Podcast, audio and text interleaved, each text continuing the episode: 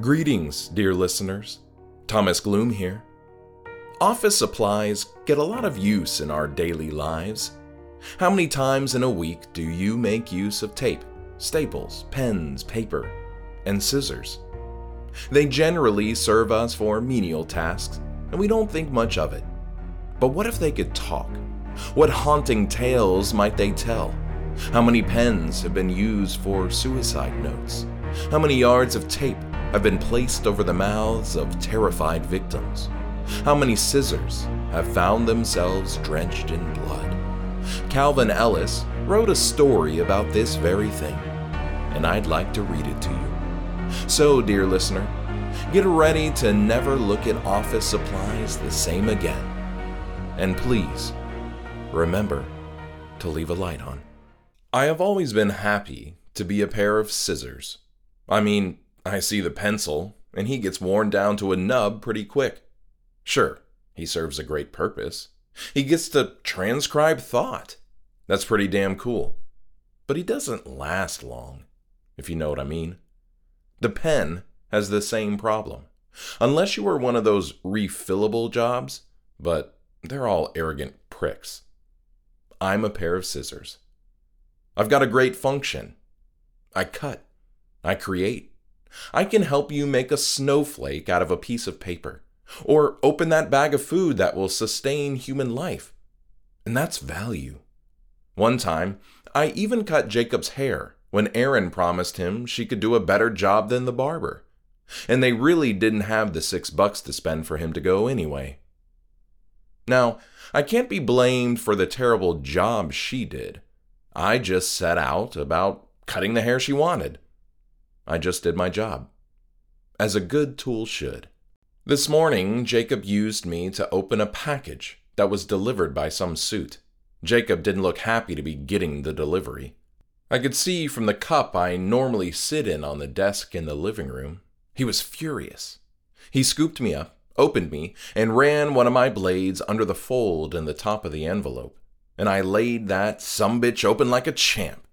A razor couldn't have done a better job. The cut was clean and straight. Jacob dropped me onto the table rather than putting me back in the cup, which is okay. But sometimes they'll leave me there for days, and that can get boring. It's better in the cup. Plus, there is a new pink highlighter I've been trying to get to know a little better. I spent a good amount of time on the table today, watching Jacob pace back and forth. At one point, he got so mad that he punched a hole in the wall. His own wall. I can't fix that. He said something about Erin and how he wasn't giving her half of anything. Erin hadn't been home in a few days, so I was beginning to wonder if she had finally left him, as she has been promising to do since last April when he left the computer on and his email open. She was yelling something about a whore when he got home that night. It wasn't pretty. Jacob's cell phone rang, and he opened it. Yet another device I wouldn't want to be. Stuck in a pocket all day long, used a lot, and then just made obsolete and replaced like once a year? With a good sharpening, I can last a lifetime. Jacob was yelling into the phone and telling someone, presumably Erin, that he refused to leave when she came by because he didn't want her to, quote, steal his shit which I took to mean the box of Playboy magazines and the pee stained futon he brought when they moved in together. When the call ended, he flung the phone into the wall where it exploded. Yet another great reason not to be a cell phone. An indeterminable amount of time passed before Erin walked through the front door. She was crying. Jacob was pacing again and came to an abrupt halt when he saw her. You have a lot of nerve having me served, Jacob said. He was a poet, and didn't know it. I tried to talk to you about it, but you wouldn't stop yelling, Erin replied. These arguments normally took place in the bedroom. It was harder to eavesdrop when they were in the room with the door closed, so I can't vouch for that. Just grab your clothes and get the fuck out of my house, Jacob said. Your house? I'm sorry, when was the last time you contributed a single cent for the rent? Erin returned. Cent for the Rent. These two should have gone into writing lyrics for pop songs instead of Erin choosing a career waiting tables, and Jacob taking up the demanding hobby of trying to drink away his life and her money. I did more important things around this house than pay rent, and you know it, Jacob said. I assume he must mean the time he tried to build a shelf in the living room, but got tired of working on it and just put a bunch of holes in the wall that are still very present in the decor. Just get out of my way so I can get my things and leave, Erin yelled. She stormed past Jacob and into the bedroom, slamming the door behind her. Jacob was hot on her heels and the door bounced off his face, but not hard enough. It didn't latch. He opened it and went in with a huff. I wondered if Erin would end up taking me with her. I know scissors aren't normally something one packs when separating stuff. We're more of a thing that often gets left in a drawer until someone moves and then just transported to the next place. I like to think Erin and I have a special relationship, though. I was adopted from a Kmart store during a back to school sale for a buck, and I must say, it was a pretty good deal. I mean, she could have gone with one of those cheap jobs with the plastic handles, but she chose me, with my metal handle that made me feel sturdier in her hands. She was in the seventh grade, so she took me to school that year. And when the school year ended, she dropped me into the drawer of the pink and white desk she had in the corner of her bedroom. Oh, we would do everything together. We made crafts, and I opened packages for her. I even cut the tags off her first bra. That's friendship. I was honored when she left for college and took only me and Stan. He's a ruler with both inches and centimeters. Nothing too special, except he has a bit of a cork on his back that helps him not slide around so much. He's a good dude and can still give you a straight line if you need one. At college, in her dorm room, I sat in an old soup can with some pens, pencils, and this cocky protractor who thought he knew all the angles. Things were going well until she started sneaking Jacob into the dorm room. Now, I'm not one to give out people's personals, but they did some messed up stuff in that room. It wasn't long before Jacob was there every single night, and then he started hanging out during the day, too. I hated him. He once used me to groom himself, you know, down there. I never recovered from that. I wish I could just have swung to the side a little and taken care of the Jacob problem once and for all. Erin ended up getting tossed out of school when they found out that she had a boy living with her. I think there was more to it than that, but it was hard to tell.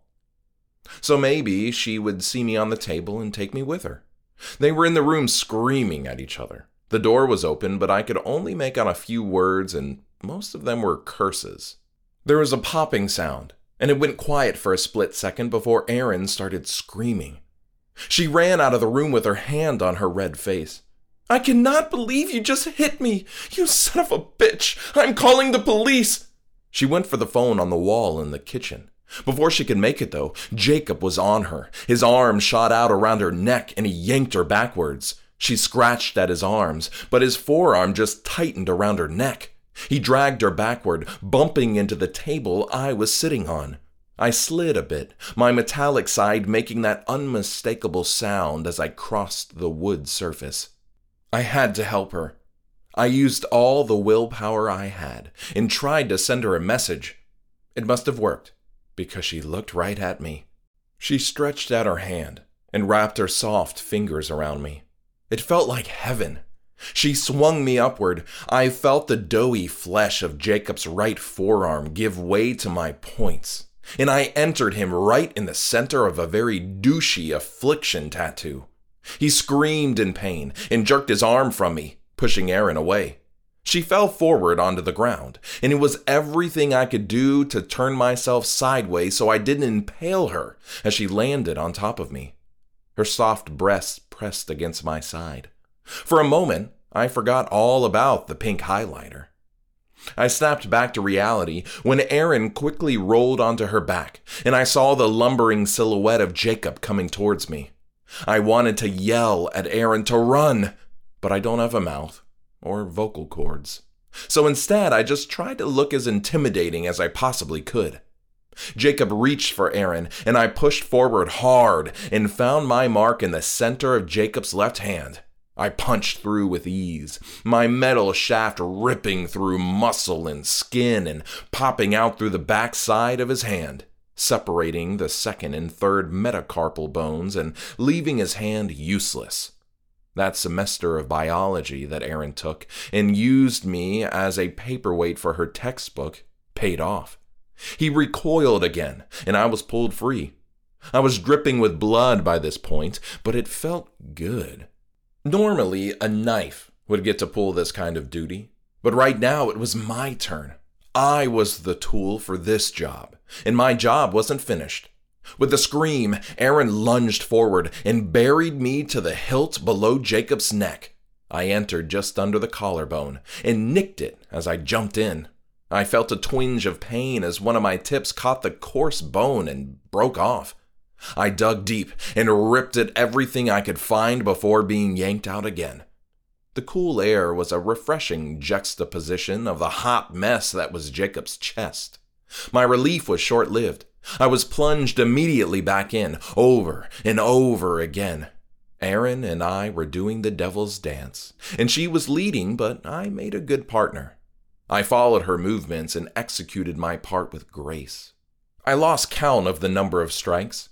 It was just so invigorating. The pressure as I broke the skin and the suction of being pulled out. It was an almost sexual experience. Erin using me to do her most intimate business. I dove deep into Jacob's left side and managed to find a crease between two ribs, sliding directly into his lung. A burst of air shot out as I poked nearly an inch into the soft, life giving tissue, and then I was out again.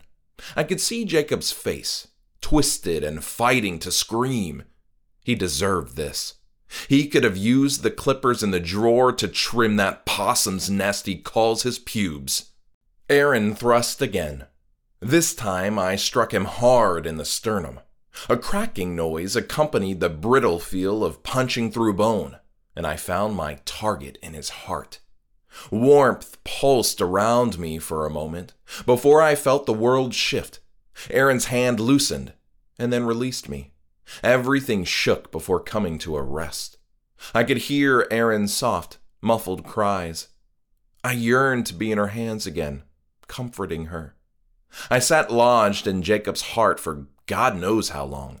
The blood had ceased flowing hours before, and the sticky plasma was starting to harden around me, trapping me like a dinosaur in a tar pit. Then I felt it. Erin's tender fingers slid through the holes in my handle and started to pull. It took a moment for me to free myself from the bone, but once I did, it was only a matter of pulling me out, and I was back in the light of the apartment and in the grace of her gaze. Erin sat on her knees next to Jacob's lifeless body, staring at me. I felt like the only office supply in the world. But I was more than that. I was a murder weapon now. Erin and I were accomplices. We were like Bonnie and Clyde. It was fantastic. She wiped me onto Jacob's pants. She may have used his shirt, but it looked bloodier than I was. After I was clean, she set me on the table again and set out to roll him into a blanket and wrap trash bags around him. She nabbed me, and I cut the thick strips of the duct tape she used to secure the bags. It was nice. Not only did I help her kill him, but I was helping her hide the body. This was true teamwork. She tucked me into her back pocket, and my mind raced. I could feel the curve of her backside as her jeans pulled me against her. The few minutes I was in there were the best of my life. When she got in the car, however, she wrapped me in a fast food napkin and set me in the cup holder, where I flopped around a bit. That was less enjoyable, but we were still operating as a team. The car stopped, and I could not see what was happening, but she picked me up and carried me somewhere. The night was crisp against the little bit of exposed metal I could feel. The next thing I knew, she was holding me up to her face. She kissed me, there in the sunset on a bridge overlooking the mighty Mississippi River. Eternity flew by in that moment. I lost myself in the feel of her lips, and then, before I could protest, I was cast forward into the air. I opened and cartwheeled countless times before splashing down into the cold water. I sank down into the darkness, the world closing around me as I settled in the murk and mud on the riverbed. I sit like a confused crab to this day on the bottom of that mighty river, the one Samuel Clemens dedicated his life to. Another lost relic in time, but one that served a purpose. This previously unpublished story was used here with permission from the author, Kalvin Ellis. Thanks for joining me, dear listeners. Into the Gloom will be back in January with episode 8 The Horror of Addiction with Christopher Badcock. But until then, as always, remember to leave a light on.